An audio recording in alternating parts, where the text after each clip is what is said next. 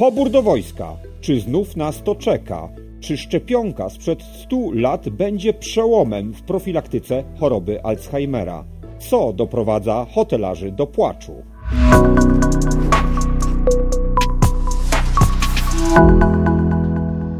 26 lutego, Piotr Nowak, witam w poniedziałkowym, porannym przeglądzie prasy portalu Infor niezmiernie.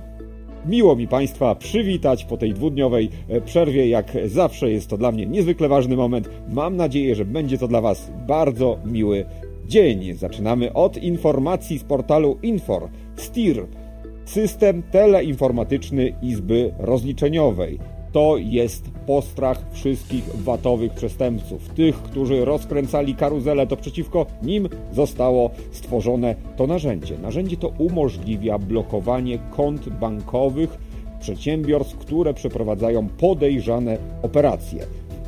Jak pisze Zbyszek Biskupski w artykule na infor.pl, 1,2 tysiąca kont zostało zablokowanych. Jest to restrykcyjne rozwiązanie, bo zakłada ono blokowanie rachunków całkowite. To znaczy, że ta firma nie może spłacać swoich zobowiązań. Niektórzy mówią, że jest to troszeczkę zbyt ostro, no ale jednak biorąc pod uwagę skalę przekrętów VAT-owych w Polsce w poprzedniej dekadzie, wydaje się to uzasadnione. W każdym razie Krajowa Administracja Skarbowa dysponuje takim narzędziem. O, to jak, o tym, jak y, ono działa, w dzisiejszym tekście Zbyszka Biskupskiego portal infor.pl. Przełom w leczeniu choroby Alzheimera, przełom w profilaktyce choroby Alzheimera, być może o tym y, pisze portal brytyjski Guardian.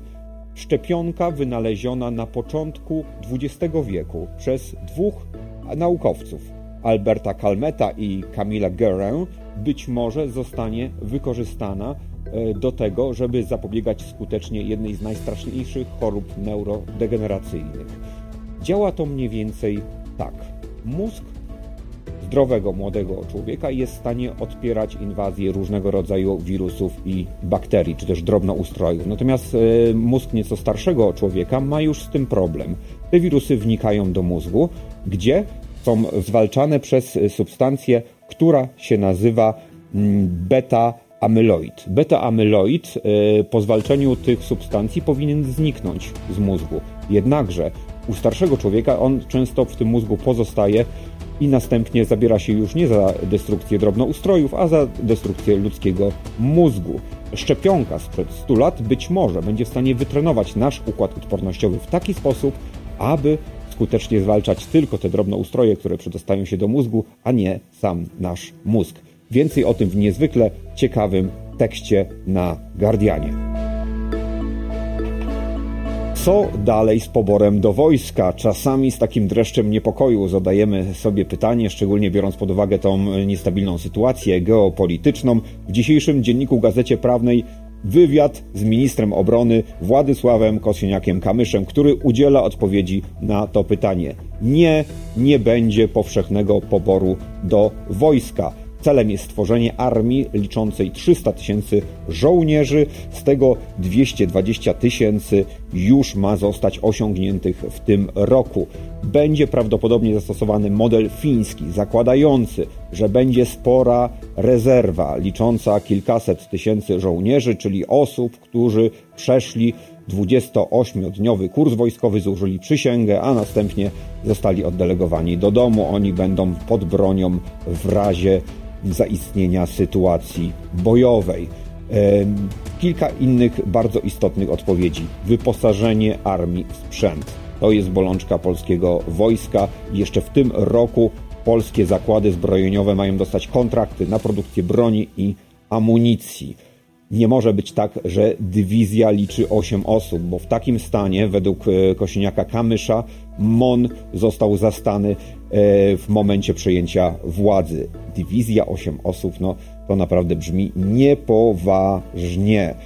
E, będą kontynuowane kontrakty, które zostały zawarte za poprzedniej władzy, no i rozwój, rozwój polskiego przemysłu przede wszystkim. To wywiad niezwykle ciekawy, warto poświęcić tutaj chwilę e, dzisiaj o poranku, żeby dowiedzieć się, co ma do powiedzenia minister obrony Władysław Kosiniak-Kamysz. Trwa bitwa w Afryce między USA a Rosją. E, europoseł Ryszard Czarnecki wybrał się do Angolii i wrócił niezwykle ciekawym tekstem na temat sytuacji w tym afrykańskim, portugalojęzycznym kraju. Jest to mm, miejsce, gdzie ścierają się wpływy dwóch imperiów. E, krajem rządzi twardą ręką prezydent João Lourenço, e, który wcześniej miał żonę Rosjankę, e, co też wskazuje na jego zaczepienie polityczne. Jednakże w tej chwili Amerykanie podejmują rękawice i za pomocą kredytów w dolarach próbują wyrwać Angolę ze szponów Władimira Putina. Więcej o tym geopolitycznym starciu w dzisiejszej Gazecie Polskiej codziennie. Hotelarze załamują ręce, hotelarze wściekli, hotelarze w bardzo ciężkim stanie, bo platforma Booking.com przyprawia ich naprawdę o poczucie bezradności. 80% rezerwacji jest już w tej chwili zawieranych za pomocą platform Online Travel Agency, wśród których monopolistą jest właśnie Booking.com. E, daje to wszystko wielką władzę tym platformom nad hotelarzom.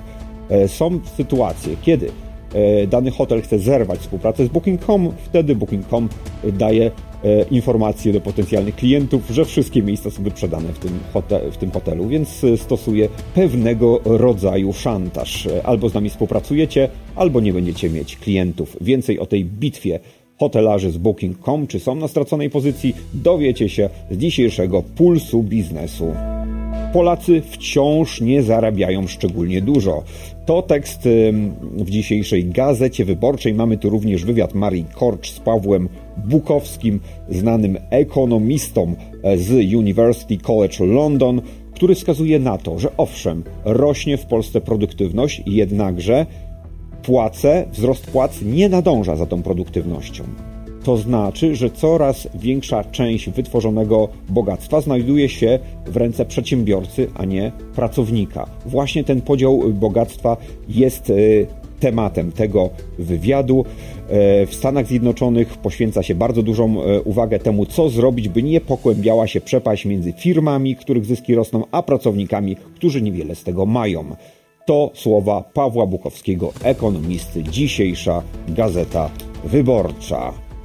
Rzeczpospolita informuje o nadchodzących zmianach, jeśli chodzi o składkę zdrowotną. Tak, jest szansa, że nie będzie jej wysokość liczona od przychodu, a na przykład będą przedsiębiorcy płacić ją w stałej kwocie. W tej chwili są dwa warianty brane pod uwagę przez obecny, obecną władzę.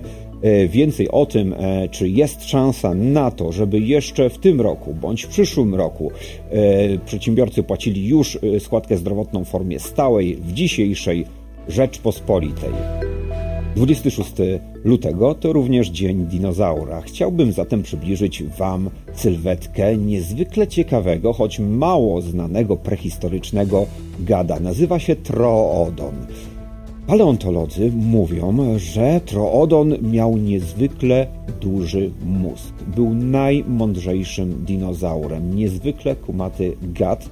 W sytuacji, gdyby nie stało się to, co zdarzyło się 220 milionów lat temu, gdy, przypomnę, wielka kometa uderzyła w teren dzisiejszej Ameryki Środkowej, doprowadzając w perspektywie kolejnych milionów lat do zagłady e, cywilizacji dinozaurów, wówczas być może Troodon byłby w stanie wyewoluować, stanąć na nogi i kto wie, kto wie, może stworzyć cywilizację technologiczną. Naukowcy mówią, to niewykluczone. A ja mówię Państwu, dziękuję za uwagę i do usłyszenia już jutro. Piotr Nowak.